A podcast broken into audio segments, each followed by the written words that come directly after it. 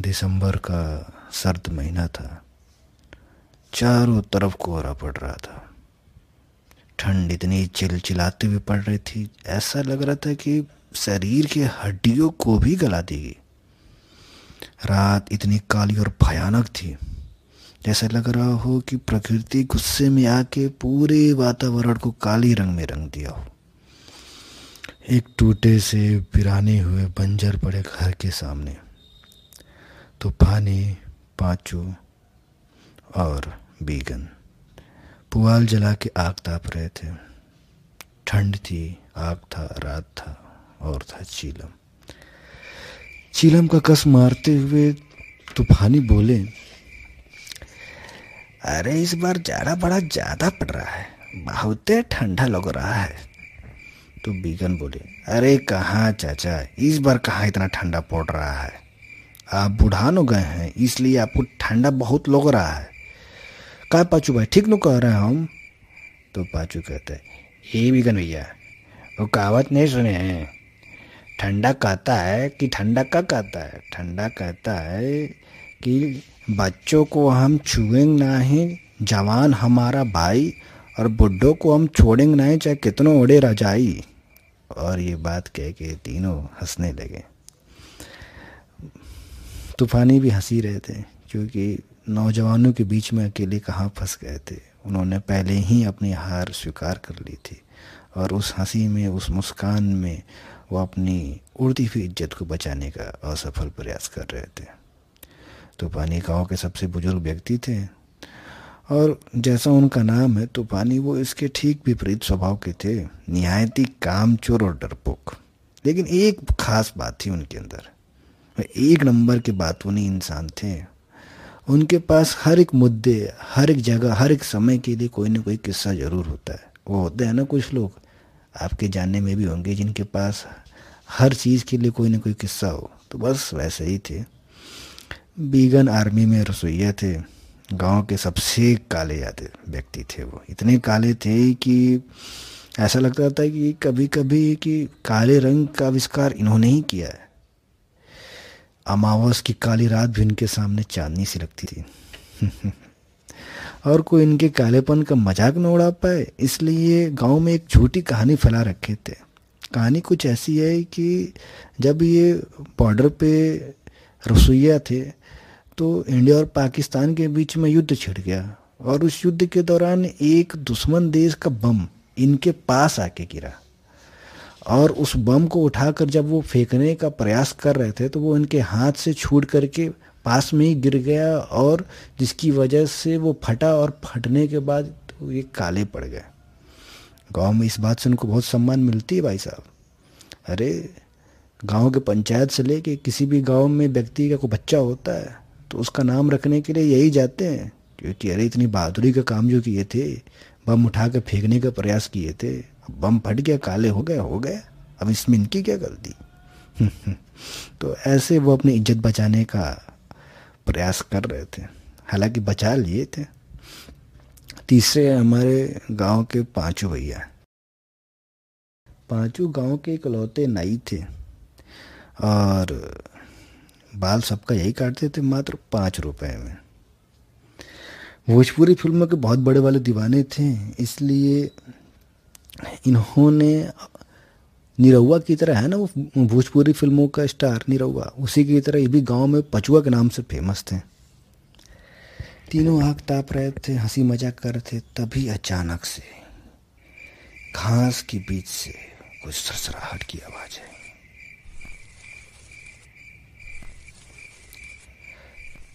अचानक यह आवाज़ तेज होने लगी। तीनों डर के मारे उठ खड़े हुए। पाछू बोला, कौन है वहाँ पे? कौन है? तभी तूफानी अपनी झूठी हिम्मत दिखाते हुए बोले, अरे, सियार होगा। अचानक से आवाज़ और तेज हुई और कुत्ते की रोने की आवाज़ सुनाई थी एक बार सब डर के मारे काँप उठे।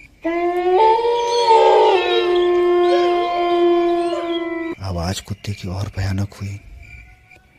चारों तरफ़ कुत्ते भौंकने लगे।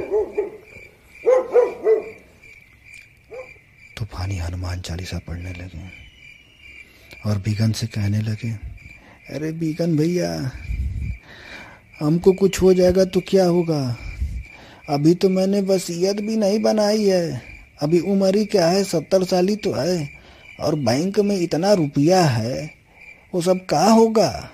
हम सोच रहे थे कि ऊपर वाला पंखा सामू के नाम पे कर दें और छोटा वाला पंखा रामू के नाम पे कर दें।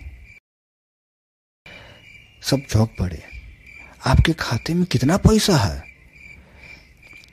बोले, बीस लाख। बीस लाख रुपए आपके खाते में है। तो अरे खाते में कहा बैंक में है? खाते में तो बारह सौ रुपया है। यह सुनकर दोनों को हँसी भी आ रही थी और गुस्सा भी। तभी बंजर पड़े हुए इस घर का टूटा दरवाज़ा धड़ से बोला। ऐसा लगा कि जैसे कि तीनों के नसों में बिजली सी कौंध गई हो।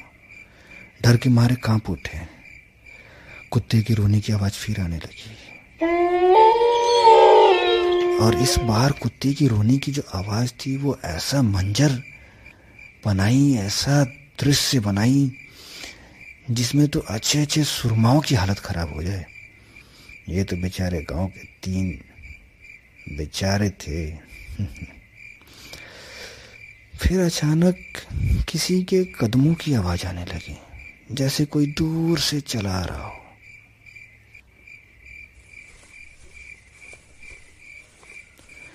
लेकिन इस बार कुछ अलग सा था। ये आवाज़ शायद पीछे से आ रही थी। जब पूरी हिम्मत के साथ ये तीनों पीछे मुड़े और पीछे मुड़ते हैं जो उनके सामने मंजर था, वो इतना भयानक था कि इनके दिल की धड़कनें थोड़े समय के लिए रुक गई। ऐसा लगा कि शरीर से अभी सारा खून सूख जाएगा। आत्मा अभी शरीर से बाहर निकल जाएगी। वो जो मंजर था, वो था। तो ये था इस कहानी का पार्ट वन। आपको कैसा लगा? जल्दी, बहुत जल्दी पार्ट टू भी आने वाला है। और पार्ट टू में आप नया क्या चेंजेस चाहते हैं, किस तरह की कहानी चाहते हैं, तीनों के साथ क्या होना चाहिए, और कोई नया करेक्टर आप इंट्रोड्यूस करना चाहते हैं तो आप मुझे बता सकते हैं। धन्यवाद पार्ट टू के लिए इंतज़ार कीजिए।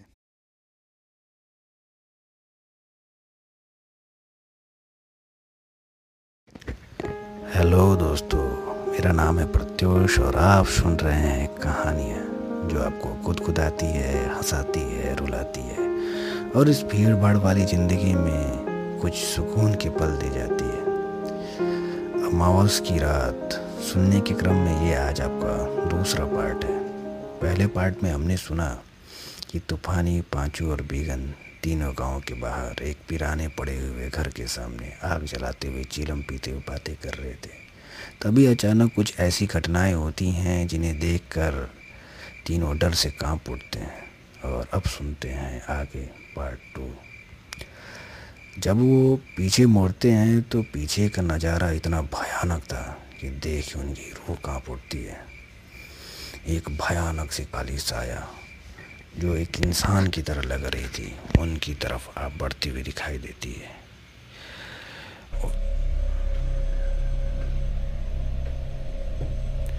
उस साय के अंदर एक लाल दहकती हुई रोशनी निकल रही थी, जैसे लग रहा हो कि वो साया अपनी लाल दहकती हुई आँखों से इनकी तरफ़ देख रही हो और बढ़ रही हो।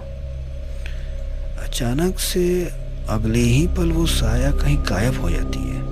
ना वो साया दिखती है, ना वो रोशनी। यह देख के तीनों और काँप उठते हैं। उनका पैर वहीं जम उठता है। उनकी रूह वहीं काँप उठती अचानक से बंजर पड़े उस घर का दरवाज़ा फिर से धड़ से बोलता है। इस आवाज़ के साथ वो अपनी जमी हुई मुद्रा से बाहर आते हैं और दिल की धड़कने फिर से चल उठती है। डरते हुए और कांपते हुए पाँचों बिगन से बोला ई बिगन भैया, ई कहता बिगन, अरे पचुआ आय दादा, ये तो भूत तार है। भूत का नाम सुनते ही तूफानी के चेहरे की हवाइयाँ उड़ जाती हैं। लेकिन अपनी झूठी हँसी दिखाते हुए थोड़ी सी हिम्मत दिखाते हुए, जो कि ग्रुप में उस छोटे से गाँव में सबसे ज़्यादा इनकी ही मारी जाती है ना।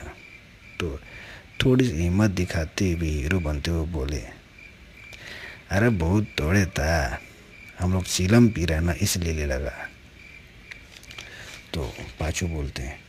तो तीनों के एक ही जैसा दिखाई देगा का? अलग अलग मुँह दिखना चाहिए। तभी कुत्ते की रोने की आवाज़ फिर से आई।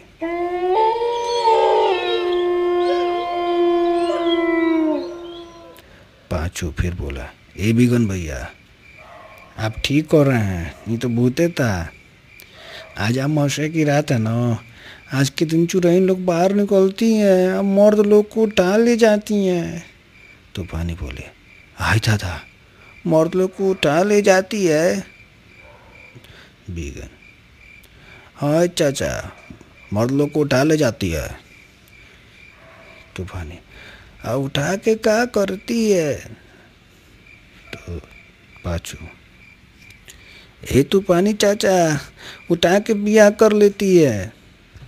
अब पूरा ज़िंदगी का पार पे छोड़ के रहती है। तो बिगन पाचू से बोले ये पचुआ, कहीं हमार महारारू चुराइन तो ना है? साला जब से शादी हुआ, सर पे बैठ के रहती है। तभी अचानक तूफानी बोल उठे बियाह कर लेती हैं, तब तो हम बच जाएँगे, लेकिन तुम दोनों का बड़ा याद आएगा। बाजू बोला, काहे चाचा? आप कहाँ बच जाएँगे? तूफानी। अरे हम बुढ़ान गए हैं, हमको काहे उठाएगी? हमसे तो खड़ा भी नहीं हो पाता। हमसे बियाह करके क्या करेगी? तो बोला, अरे चाचा, इससे कैसे? आपके लिए मांगो, हकीम को भी उठा लगी? बीगन कौन मांगो? अरे वो टंकी वाला, जो टंकी के पीछे नहीं बैठता है। अरे वो जड़ी बूटी देता है। तूफानी कैसा जड़ी बूटी? अरे चाचा भाई, स्वप्न दोस्त धातु गिरना शीघ्र पतन मर्दाना कमज़ोरी से लैंगिक संबंध नाजायज रिश्ता स्वतंत्र से छुटकारा वाला। तब तक तूफानी झल्लाते हुए बोले, अरे भाई, हम अपने टांगों की बात कर रहे थे, जिस पे हम खड़ा नहीं हो पा रहे तो पाचू बोला, अरे भाई, हम भी आपके टांगों की बात कर रहे हैं, चाचा, जो आपसे खड़ा नहीं हो पा रहा है। तो बीगन बोले। और आपकी उम्र कहा है, चाचा? सत्तर साल ही तो हैं, अभी कौले नौजवान है, सत्तर साल के। तभी कुत्ते तेज़ी से भौंकने लगे।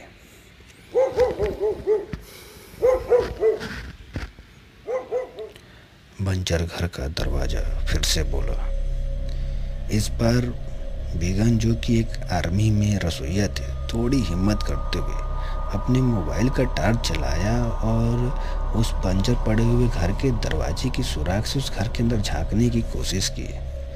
और साथ में पाचू और तूफानी भी झांकने की कोशिश की। अभी वो झांकी रहे थे, तभी अचानक किसी ने पाचू और तूफानी कंधे पे पीछे से हाथ रख दिया। दोनों चिल्लाते हुए भागने लगे। तभी अचानक आवाज़ आई अरे भैया, हम हम रुको नहीं, रुको रुको, डरो नहीं क्या बात रुको?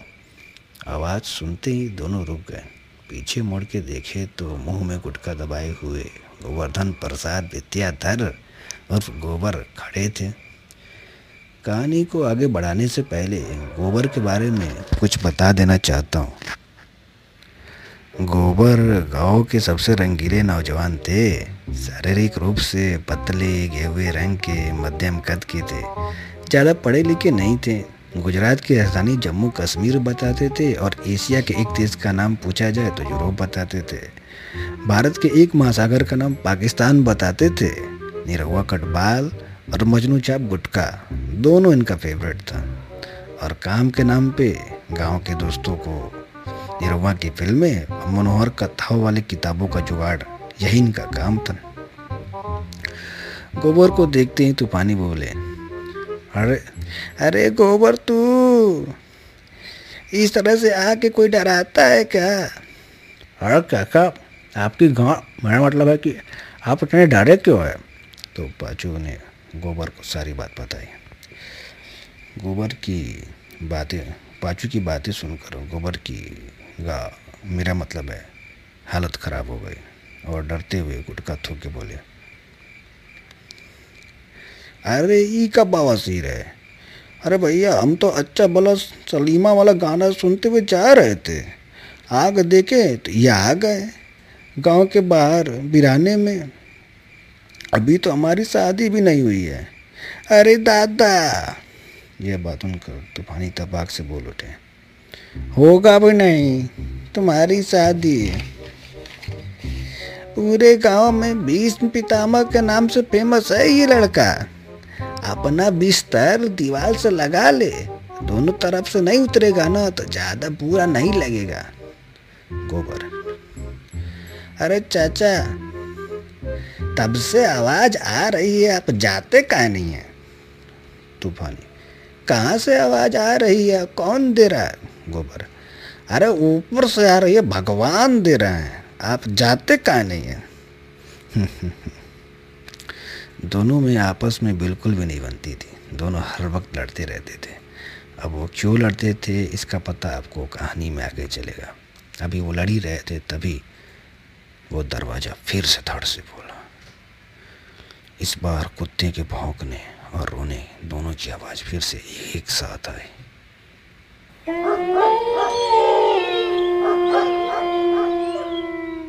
माहौल पूरा भूतिया हो गया था। अचानक कहीं दूर से पायल के खनकने की आवाज़ आने लगी। दोनों ने, चारों ने सर उठा के देखा तो दूर से एक सफ़ेद साया इनकी तरफ़ चली आ रही थी। धीरे धीरे वो साया पास आ रही थी और उसके साथ ही पायल की आवाज़ भी पास आ रही थी। तूफानी, आलतू जलाल तो आई बुला को डाल तू, आलतू जलाल तो आई बुला को डाल तू, तब बीगन बोले अरे, ये मंत्र तो काम नहीं करता है। पाँचों। काहे? काहे बीगन भैया? बीगन अरे, हमारे पत्नी के सो जाने के बाद रोज आधा घंटा हम ये मंत्र कहते थे, लेकिन आज तक बला टली है का? अचानक उन वो साया और पास आई और आवाज़ और तेज हो गई। उनका दिमाग काम करना बंद कर दिया। चारों ने डर के मारे आँखें बंद कर ली और वहीं जम से गए। फिर जो हुआ, वो था।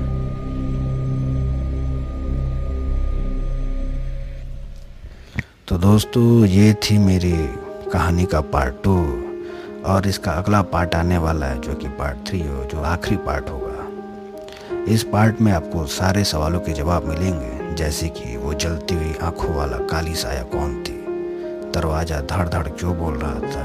ये सफ़ेद साया कौन थी? और हाँ अगले पार्ट यानी कि लास्ट पार्ट में उसमें कुछ हसीन भी होने वाला है एक छोटी सी, प्यारी सी लव स्टोरी भी शुरू होने वाली है। और मस्ती तो बहुत ज़्यादा बहुत ज़्यादा हँसी, बहुत ज़्यादा मस्ती, बहुत ज़्यादा रोमांच, छोटी सी लव स्टोरी और बहुत थोड़ा सा डर। सबका मिश्रण होने वाला है पार्ट थ्री पार्ट थ्री ज़रूर सुनिएगा क्योंकि पार्ट वन और पार्ट टू, इनसे कई गुना ज़्यादा मज़ेदार होने वाला है पार्ट थ्री।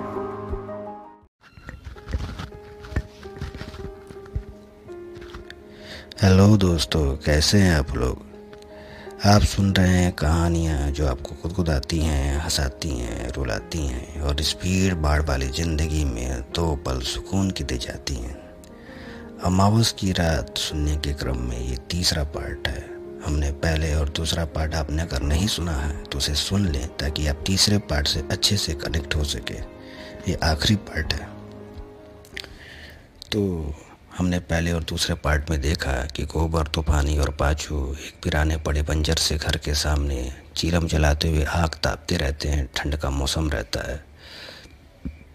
और चीलम का कस भी मारते रहते हैं। तभी कुछ घटनाएँ घटती हैं। वहाँ गोबर आता है।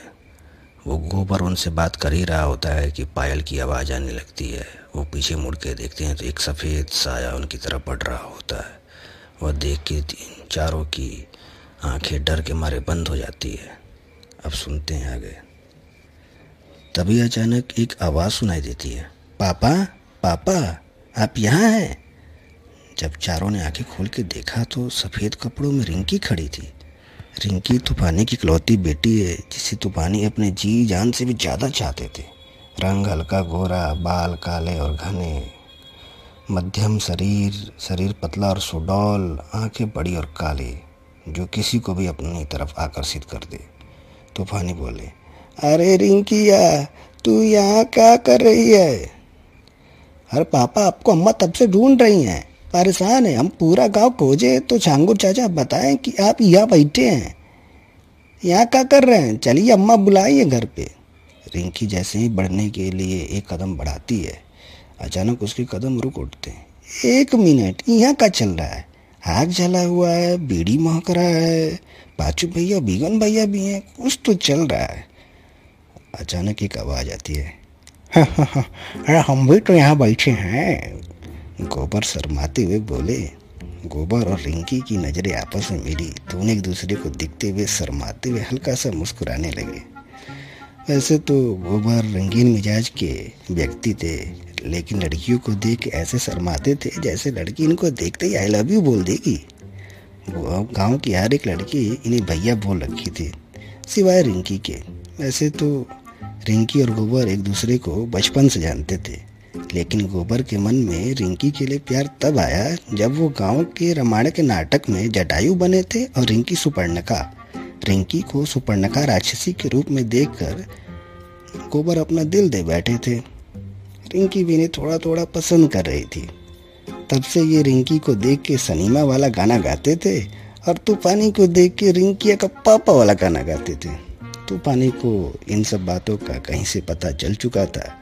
और वो तभी से गोबर से चिढ़ते थे। और रिंकिया को गोबर से दूर रखने का पूरा प्रयास करते थे। गोबर रिंकी को देखकर मुस्कुराए और रिंकी गोबर को देख के मुस्कुराई। ये सब देख के तूफानी चिढ़ गए थे और वो चिढ़ते हुए वो गोबर की तरफ़ देखते हुए बोले, अरे, ये गोबर नहीं है, ये बवासीर है। यह सुनकर गोबर को गुस्सा आया और कहा हम बवासीर हैं, हम बवासीर हैं। अगर हम बवासीर हैं ना तो आप भगंडर है, भगंडर। रिंकी बोली, ये भगंदर का होता है? पाचू बोले, अरे बवासीर का पप्पा होता है भगंदर बवासीर जब बढ़ जाता है तो उसका पप तो भगंदर बन जाता है तो बवासीर का पापा होता है भगंदर ये सुन के तूफानी और चिढ़ गए।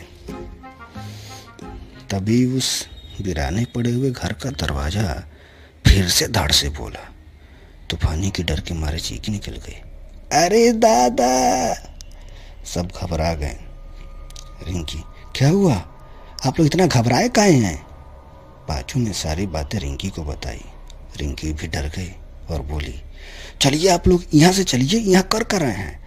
आप लोगों को जल्दी चलना है, यहाँ से चलिए चलिए चलिए।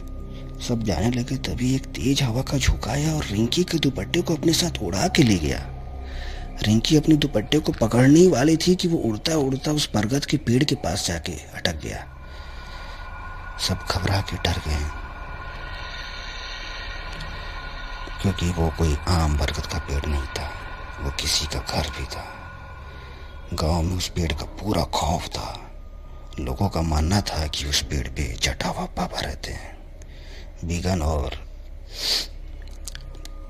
इन पाँचों एक दूसरे को देखते हुए बोले, अरे, ये तो जटावा बाबा के पेड़ पे चला गया है, अब क्या होगा? रिंकी, लेकिन वो दुपट्टा हमारे नानी का आखिरी दिया हुआ है, वो हमको चाहिए, वो उनकी निशानी है आखिरी. रिंकी को उदास देखकर गोबर भला कैसे रह सकते थे? तो बस रिंकी की उम्मीदों को बचाने के लिए शक्तिमान बन के आ गए सामने। अरे हम जाएँगे, तुम्हारा दुपट्टा लेके आएँगे। सच गोबर, तुम जाओगे, मेरा दुपट्टा लाओगे? अरे हाँ भाई, हम तुम जाएँगे, तुम्हारा दुपट्टा अभी लेके आते हैं। अरे देखते हैं कैसे का होता है इसकी माँ का। पाचू, अरे खाक जाओगे? उस पेड़ के बारे में जानते नहीं हो क्या? दिन में तो फिर भी ठीक है, कोई आदमी जाता है तो दिन में अगर जा रहा है तो ठीक है, लेकिन रात में तो और ज़्यादा खतरनाक हो जाता है। बीगन। अरे दिन में खाक ठीक है, दिन में भी लोग जाते हैं ना तो गुटका खैनी, चीलम, गांजा, दारू, कुछ न कुछ नशा वाला चीज़ लेकर जाते हैं। थोड़ा सा वहाँ चढ़ाते हैं तो भाग जाते हैं। नहीं चढ़ाए तो जानते हो क्या होता है? तब तक तूफानी तपाक से बोल उठे। अरे बाबा, सिर फाट जाता है। पांचू। हाँ तूफानी चाचा ठीक कर रहा है। जो लोग गुटखा खैनी बीड़ी, चिलम, सिगरेट, दारू, ये कुछ नहीं चढ़ाते हैं तो उन, उनका बवासीर फट जाता है। राम खिलावन थे ना लाइटिंग करने बैठे थे। आ चढ़ाए नहीं थे, बर्ग के पेड़ के पास से गुजरे थे तो। आ लाइटिंग करने बैठे तो उनका बवासीर फट गया, पूरा खून खून हो गया था, पूरा खेतवा में। बीगन बोलते हैं, अरे वो बलास बलास की तो मेहरारो भाग गए थे। साला, हम तब से जा कितना खैनी दारू चढ़ा रहे, हमारा भी भाग जा हमारी मेहरारू तो भागती नहीं है। अब बलास की भाग गई थी, बताओ। तो पानी बोले, अरे हीरा भाई तो नाली में गिर गए थे। पाचू अरे चाचा, पूरा भैंसा गाँव, अरे भैंसा गाँव छोड़िए, पूरा उत्तर प्रदेश। क्योंकि किसी आदमी के अंदर हिम्मत नहीं है कि रात में उस पेड़ के पास चला जाए। जानते हो पाचू भाई कहाँ हैं? तो बीगन बोले कहें तो बाजू बोले। कहें कि रात में वो पेड़ खैनी बीड़ी सिगरेट नहीं माँगता? वो माँगता है खून। ये सुन के गोबर की हालत और खराब हो गई। उनकी हवाइयाँ उड़ गई। डर के मारे सांस फूलने लगा। लेकिन अब कर भी क्या सकते थे? बेचारे तूफानी के और रिंकी के सामने बड़ा बड़ा हाथ दिए थे कि हम तो जाएँगे तो पट्टा लेके आएँगे। अब इज़्ज़त बचाने का सवाल था और रिंकी के दिल में प्यार जगाने का शायद ये आखिरी मौका था। तो बस अपने डर को छुपाते हुए बोले कि, अरे ऐसा कुछ नहीं हम जाएँगे और तुम्हारे दुपट्टे लेके आएँगे। रिंकी तुम चिंता न करो, हम हाँ ना, अभी हम चिंता हैं। गोबर प्रसाद, गोवर्धन दास और गोबर चिंता है अभी। हम तुम्हारे दुपट्टे लेके आएँगे। रिंकी मन ही मन खुश हो गई और गोबर को प्यार भरी नज़रों से देखी। गोबर सर पे प्यार का कफन बांधे, मजनू बन के भूत से पत्थर खाने चल दिए। बेचारे कब तक लड़की से बात करने के लिए कस्टमर केयर पे फ़ोन मिलाएँगे?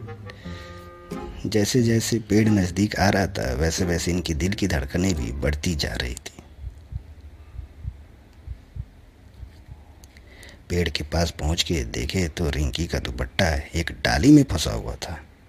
गोबर चार पाँच बार उछल के उस दुपट्टे को पकड़ने का प्रयास किए, लेकिन वो दुपट्टा हाथ नहीं आ रहा था तो वो पेड़ पे चढ़ने का मन बनाए। अब इतनी कहानियाँ चढ़, सुनने के बाद पेड़ पे चढ़ना कितना खौफनाक होगा। ये तो गोबर ही जानते थे। बस दो मिनट हनुमान चालीसा पढ़े और पेड़ पे चढ़ने लगे और जय हनुमान का जाप करने लगे। जैसे ही वो दुपट्टे को पकड़ने ही वाले थे कि एक अचानक एक काला हाथ आया और उनकी काल पे एक जोरदार तमाचा लगाया, धड़ा।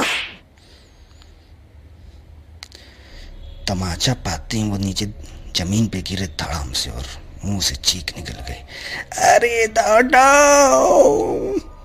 गोबर की चीख सुनकर सब डर गए। बिगन चिल्लाते हुए बोले अरे गोबर भाई सब ठीक है ना? गोबर रिंकी की नज़र में इज़्ज़त ना चली जाए इसलिए डर को छुपाते हुए बोले अरे हाँ, सब ठीक है भाई ज़रा सब पैर फिसल गया था कुछ नहीं सब ठीक है ले आ रहा दुपट्टा कहा टेंशन ले रहे हैं? इधर गोबर की रो काँप उठी थी। आखिर में उन्हें थप्पड़ मारा किसने था? अपना पाँच स्पीकर वाला चाइनीज़ फ़ोन का टायर चलाया। और पेड़ की तरफ़ देखा तो एक काला मुँह वाला बंदर बैठा था जो उनकी तरफ़ ही देख रहा था। गोबर ने पत्थर उठाया और बंदर को मारने के लिए चलाया।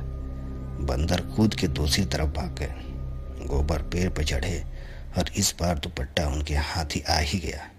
दुपट्टा ले के वो ऐसे लौट रहे थे जैसे जंग जीत की कोई सैनिक पूरे हर्ष और उल्लास के साथ अपने घर वापस आता हो।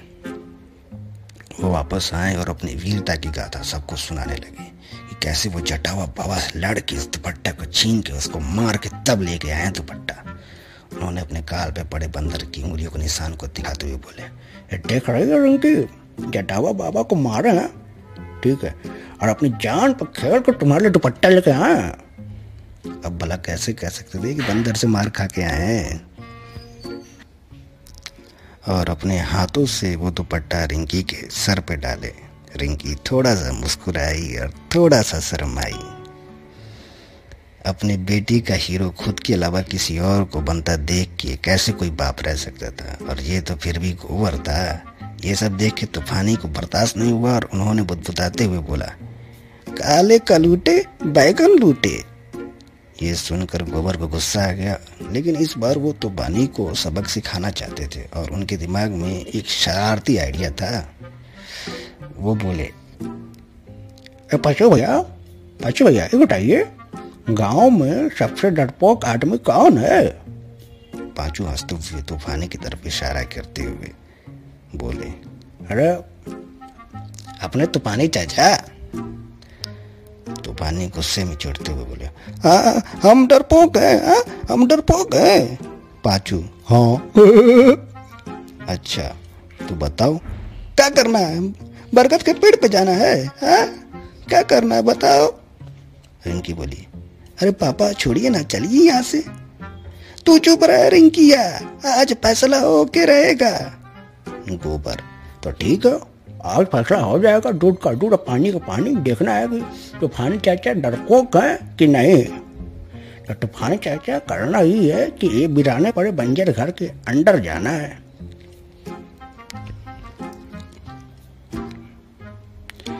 उस बिराने पड़े बंजर के घर का नाम सुन के तूफानी की तो धोती गीली होने से बच गई। वो डर के मारे काँप गए और डरते हुए बोले अरे इसमें कैसे जाएँगे? इसमें तो ताला लगा हुआ है। गोबर ने एक एक, ईट उठाई और ताले पे मार दी। ई लो खुल गया ताला। पाचू अरे चाचा छोड़िए ना कहाँ जाएँगे? ये बढ़ोती में कुछ हो गया तो समझ रहे ना? हकना भी मुश्किल हो जाएगा। तूफानी पूरे जोश में आ गए। उनके अंदर का तूफ़ान जाग उठा और बोले अरे हम जाएँगे इस घर में जा रहे हैं। इससे पहले कि रिंकी उनकी रोक पाती वो तुरंत एक झटके में उस घर के अंदर चले गए। वो घर रोमाली काकी का था। रोमाली काकी के पति की मौत बहुत पहले ही हो गई थी। उनका कोई संतान नहीं था। और छः सात साल पहले रोमाली काकी की भी मौत हो गई थी। उन्हीं के एक रिश्तेदार ने उनका अंतिम संस्कार किया और उस घर को अपने नाम करा लिया और उसमें ताला लगा दिया। सात छः सात सालों से वो घर का ताला खुला नहीं और वो घर भी पुराना पहले ही हो चुका था और अब भी पंचर सा हो गया था। बहुत जगह दीवारें टूटी हुई थी। घर का ताला भी कमज़ोर हो गया था, छतें भी कमज़ोर हो गई थी। बहुत सारे छेद भी हो चुके थे बड़े बड़े जिसमें कोई भी इंसान इंसान या जानवर उस घर के अंदर जा सकता था। खैर, इधर तूफानी उस घर के अंदर जाते हैं। और तूफानी के अंदर जाते ही गोबर ने चुपके से दरवाज़ा बाहर से बंद कर लिया। शर्त ये थी कि उन्हें उस घर के छत पे जाना है और मोबाइल टार चला करके इनकी तरफ़ दिखा करके इशारा करना है ताकि ये लोग समझ चुके कि ये वो छत पे पहुँच चुके हैं। वो घर दो या तीन मंजिल का घर था। तो पहली मंजिल, फिर दूसरी मंजिल, फिर तीसरी मंजिल, फिर छत था। घर में घना अंधेरा था। तूफानी जैसे ही घर के अंदर घुसे, उन्हें ऐसा लगा कि उनके पीछे से कोई गया हो। वो धीरे धीरे ऊपर जाने लगे। तभी आधी सीढ़ियों पे थे, तभी बिल्ली की रोने की आवाज़ सुनाई दी।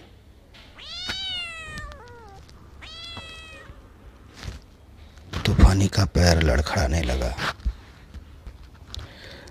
लेकिन अपने और अपने बेटी के सम्मान और इज़्ज़त को बचाने के लिए वो ऊपर जाने लगे। अभी वो पहले मंजिल पे पहुँचे थे कि उन्हें पायल की आवाज़ सुनाई देने लगी।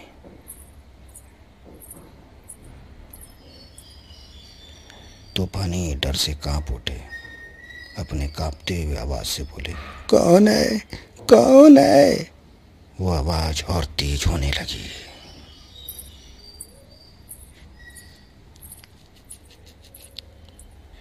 चारों तरफ़ सिर्फ़ अंधेरा, बदबू, गंदगी, सूखे पत्ते बिखरे हुए थे। पास में पड़ा झूला अपने आप हिलने लगा। डर के मारे तूफानी पीछे हटने लगे और ऐसा लगा जैसे किसी चीज़ से टकरा गए हों, जैसे शायद कोई इंसान हो। अचानक पायल की आवाज़ और तेज़ होने लगी।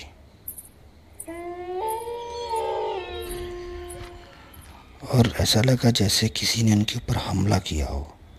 हमले से खुद को बचाते हुए वो भागने का प्रयास करने लगे और उस प्रयास में उनका पैर एक पास के बड़े पत्थर पे से जा टकराया।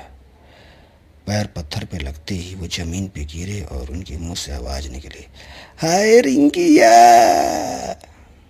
इसकी चीख को सुनकर रिंकी घबरा गई। इधर तूफानी बेहोश पड़े हुए थे। सब लोग जो बाहर खड़े हुए थे, वो घर के अंदर आने का प्रयास करने लगे। रिंकी ने सबको रोका। रुकिए रुकिए आप लोग। कोई नहीं जाएगा। गोबर, तुम्हारी वजह से मेरे पापा मुसीबत में फंसे हैं। तुम हमेशा उनका मज़ाक उड़ाते हो। जब तुम अंदर जाओगे, उनको सही सलामत लेके आओगे, नहीं तो हम पूरी ज़िंदगी कभी तुमसे बात नहीं करेंगे तुम कभी तुम्हारा मुँह नहीं देखेंगे ना? अपना मुँह तुमको दिखाएँगे। गो तुम रिंकी को रोता और घबराया हुआ देख के गोबर को आत्मग्लानी हुई।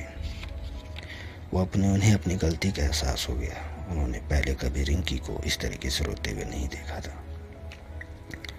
वो उनके अंदर का निरहुआ जाग उठा और वो रिंकी से बोले रिंकी, हमको तुम्हारी कसम है। या तुम तुम्हारा तुम्हारी चाचा को अपने साथ लेके आएँगे या तो फिर कभी वापस नहीं आएँगे? गोबर उस घर के अंदर चले गए। गोबर के साथ भी वही सब घटनाएँ होने लगी। वो हनुमान जी का नाम लेते हुए ऊपर जाते हैं। ऊपर जाते ही वो पायल की आवाज़ फिर से आने लगी। गोबर डर जाता है। वो आवाज़ और तेज होने लगी।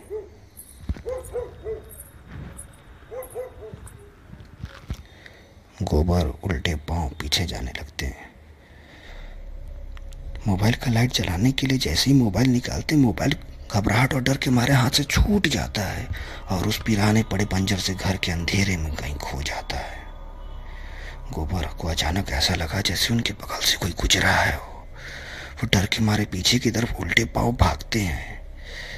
उनकी पीठ किसी से टकराती है। वो पीछे वो मुड़ के देखते हैं। तो एक इंसानी साया जो सफ़ेद रंग की थी, उनके सामने खड़ी थी। उस साया को देख के उनकी रूह काँप उठती है।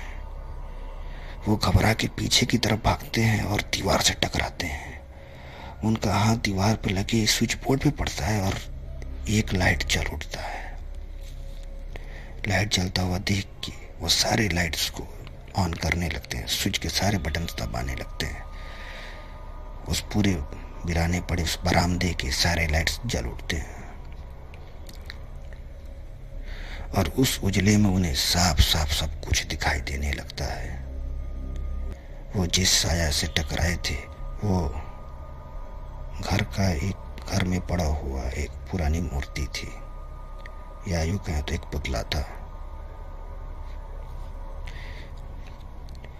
वो पिराना पड़ा हुआ घर था, इसलिए उसमें कुछ बिल्लियाँ रहने लगी थी। जो पायल की आवाज़ आ रही थी, वो एक बिल्ली के गले में बंधी घंटी से आ रही थी।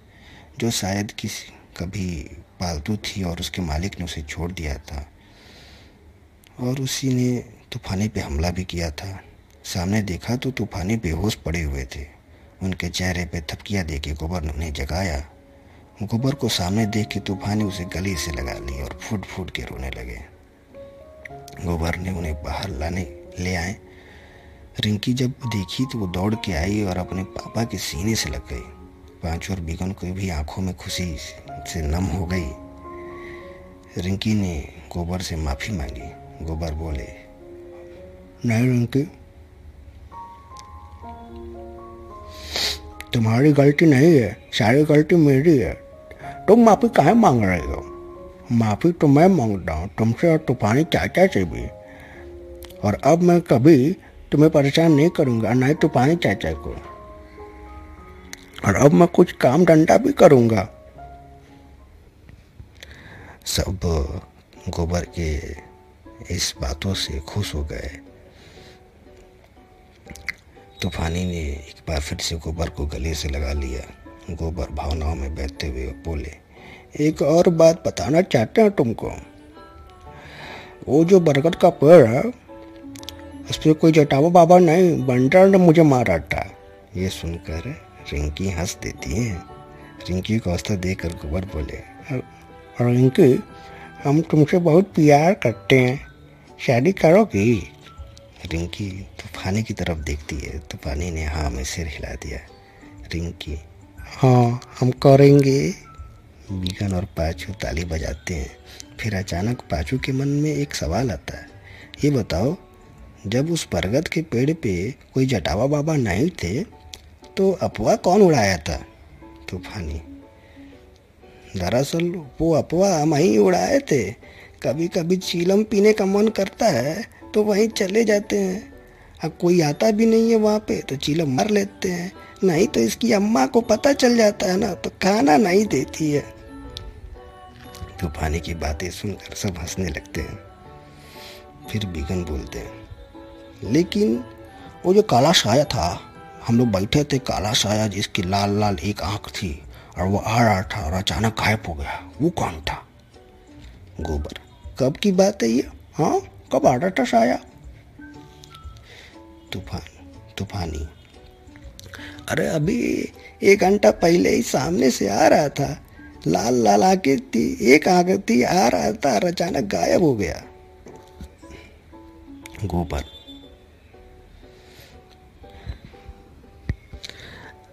अरे भाई वो लाल आँख नहीं थी और काला कुछ साया नहीं क्या वो हम ही से बीड़ी पी रहा था ना तो वो लग रहा होगा कि आपको लाल आँख है तो हम ही आ रहे थे अभी एक घंटा पहले उधरिया से आप लोग तब तक हमको लाइटिंग लग गया तो वहीं बैठ गए मुँह घुमा के तो आपको लगा हो कि साया गायब हो गया तो तभी तो हम बैठे बैठे लाइटिंग करते करते आप लोग को यहाँ देखें तो हाथ माच के आए आप लोगों से मिलने ऐसा हो गया गोबर की बातें सुनकर चारों हँसते हैं और फिर अपने अपने घर को चल देते हैं। और यहीं पे इस कहानी का अंत होता है।